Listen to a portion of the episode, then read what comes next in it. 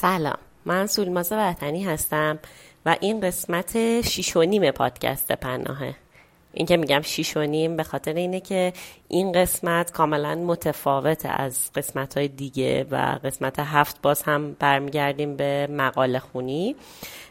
ولی این قسمت متأثر از شرایط این روزها در مورد کروناست و در مورد خشونت خانگی در ایام کرونا.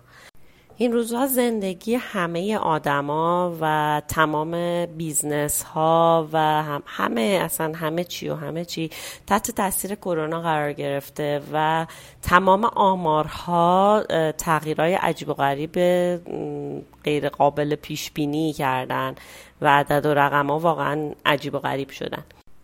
چند روز پیش یه SMS ی اومد که احتمالا برای خیلی از شما ها اومده باشه از همین اکانت وزارت بهداشت که توش شماره 123 رو اعلام کرده بود و گفته بود که به خاطر خشونت خانگی اگر مورد آسیب قرار گرفتین با این شماره تماس بگیرین. این اسمس منو به فکر انداخت و یه مقداری هم از این بر اون و دوستان کمک گرفتم. یه مقدار اطلاعات جمع کردم و فهمیدم که اصلا نه فقط در ایران در تمام دنیا در خیلی خیلی از کشورها خصوصا کشورهایی که قرنطینه رو خیلی سفت و سخت رعایت می‌کنن آمار خشونت خانگی افزایش داشته و این باعث نگرانی پزشکا وکلای دادگستری و مددکاران اجتماعی شده. اولی تعریف از خشونت خانگی بدیم. خشونت خانگی خشونتیه که در محیط خانواده و معمولا بر اعضای خانواده اعمال میشه. اگرچه بیشتر قربانی های خشونت خانگی زنها هستند ولی خشونت در مردا معلولین سالمندان و کودکان هم به خاطر روابط خونی و خونوادگی و قانونی یا روابط صمیمی و اینکه همه زیر یک سقف زندگی می‌کنن از مصادیق خشونت خانگی تلقی میشه. چیزی که در این شرایط قرنطینه اهمیت بیشتری پیدا کرده پیگیری موارد خشونت خانگی و حمایت کردن از قربانی های خشونت خانگیه. که تو کشورهای مختلف روش های مختلفی رو برای این کار اختصاص دادن. مثلا خطوط تلفن تنظیم کردن فقط برای ارائه مشاوره و تنظیم شکایت و ارجاع موضوع به مراجع تخصصی و قانونی یا گفتن اسم رمز از توی فردی که در معرض خشونت به پزشکش به سایر اعضای خانواده یا به پلیس و یه همچین اقداماتی. سه تا از روش هایی که توی کشورهای دیگه انجام میشه و میشه اینجا پیادش کرد یکی اقدامات مردمی و درگیر کردن شهروندا در دفاع از قربانیان خشونت که نه تنها جنبه حمایتی از فرد آسیب دیده داره باعث کنترل و محدود کردن فردی که داره خشونت می‌کنه میشه. و همچنین به آدم ها حس سودمند بودن میده. یه مثال این کمپین ها راه اندازی کمپین زنگ در را بزن. رینگ بل و کمپین نقطه سیاهه. توی کمپین زنگ در رو بزن از مردم حاصل شده به محض اینکه صدای فهاشی درگیری یا ضرب و شتم شنیدن یه بهانه‌ای پیدا کنن و زنگ در خونه قربانی رو به صدا در بیارن. این کار باعث میشه که از یک طرف جریان خشونت متوقف بشه به صورت مقطعی و احتمالا باعث کاهش عصبانیت فردی که داره خشونت می‌کنه بهش اصطلاحا میگن خشونت ورز باعث کاهش عصبانیت خشونت ورز میشه و فرد خشونت ورز رو متوجه می‌کنه که صدای خشونتش داره از منزل خارج میشه و از سوی دیگران در صورت نیاز قربانی و تشخیص وضعیت خطرناک به قربانی کمک میشه. کمپین نقطه سیاه اینطوریه که اگر فردی در معرض خشونت و یا یکی از اعضای خانوادهش این خشونت رو می‌بینه. ولی چنان تحت کنترل خشونت ورزن که نمی‌تونن با مراجع تماس بگیرن و کمک بگیرن یه نقطه سیاه کف دستشون می‌کشن و به دیگران اعلام می‌کنن که احتیاج به کمک دارن. بخش دوم تماس با نهادهای دولتیه. آسیب دیده های خشونت خانگی و کسایی که اطلاع دارن از این موضوع می‌تونن با پلیس 110 با اورژانس اجتماعی 123 و یا شماره 1480 مشاوره سازمان بهسیستی تماس بگیرن. وضعیت خودشون رو اعلام کنن و در صورت فوریت از حمایت های قانونی اونها استفاده کنن.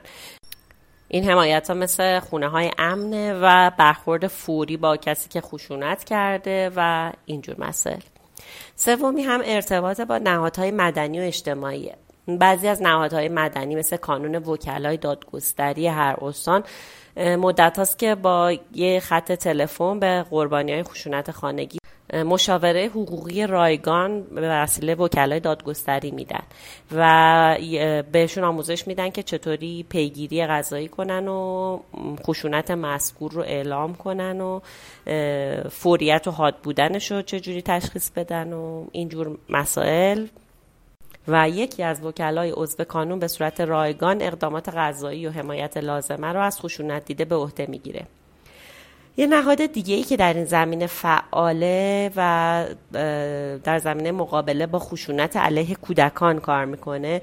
انجمن حمایت از حقوق کودکانه که کودکان یعنی افراد زیر 18 سال آسیب دیده می‌تونن از ساعت 9 صبح تا 5 بعد از ظهر برای مشاور روانشناسی و حقوقی با شماره 42152 این مرکز تماس بگیرن. شهروندا می‌تونن موارد کودک آزاری رو برای اینکه پیگیری بشه به شماره 88 52 15 15 این انجمن گزارش بدن. این روزا دولت مکلفه که نیروی انسانی و بودجه کافی برای نهادهای زیر مجموعه خودش فراهم کنه و از دیگر نهادهای مدنی هم در کمک به شهروندهای آسیب دیده استفاده کنه. برگردیم به آمار خشونت خانگی توی ایران. که با ادامه دار شدن دوره کرونا و طولانی شدن روزهای قرنطینه خانگی که البته خیلی همه گیر نیست ولی به هر حال همه رو تحت تاثیر قرار داده. آمار خشونت خانگی خیلی بالا رفته. این افزایش مختص ایران هم نیست همونطوری که در اول این حرفا گفتم و در همه دنیا این آمار بالا رفته. و علیه زنان مردان کودکان آمار چشمگیر رو به خودش اختصاص میده و بقیه اعداد به این چشمگیری نیستن. کرونا توی ایران و جهان تبدیل به یه ابر بحران شده و با توجه به شیوع گستردش دولت ایران تصمیم گرفته که سطح سه قرنطینه در کشور اجرایی کنه. این مثلا باعث شد که مردم هم خودشون رایت کنن و یه قرنطینه شدیدتری رو شکل بدن. یعنی مردم موندن توی خونه و فقط برای تامین اقلام مورد نیازشون مدتی اومدن بیرون. و طبیعتا هر قرنطینه خانگی باعث مشکلاتی میشه که از جمله اون افزایش دعواهای خانوادگی و همسرآزاری و کودک آزاریه محمد رضا محبوب فر پژوهشگر آسیب های اجتماعی درباره این وضعیت گفته که قرنطینه خانگی شرایط خاص خودشو داره و آدم ها به اون عادت ندارن و هیچ وقت در این شرایط قرار نداشتن. حالا در وضعیت اضطراری و بدون آمادگی قبلی در این موقعیت قرار گرفتن. آمارهام از افزایش اختلافات خانوادگی توی قرنطینه های خونگی خبر میده. خشونت علیه زنان علیه مردان و به ویژه علیه کودکان خودش رو داره به شدت نشون میده. آقای محبوب فر معتقده که طی این مدتی که مردم در خونه به سر من کودک آزاری افزایش چشمگیری داشته که با توجه به کشمکش های زوجین این شرایط به کودکان هم تسری پیدا کرده. آقای مبوفر درباره درصد افزایش کودک آزاری توی دوره کرونا نسبت به قبل از اون گفته متاسفانه درصد کودک آزاری در کشور نسبت به قبل از شیوع کرونا نزدیک پنج برابر افزایش داشته. البته این آمار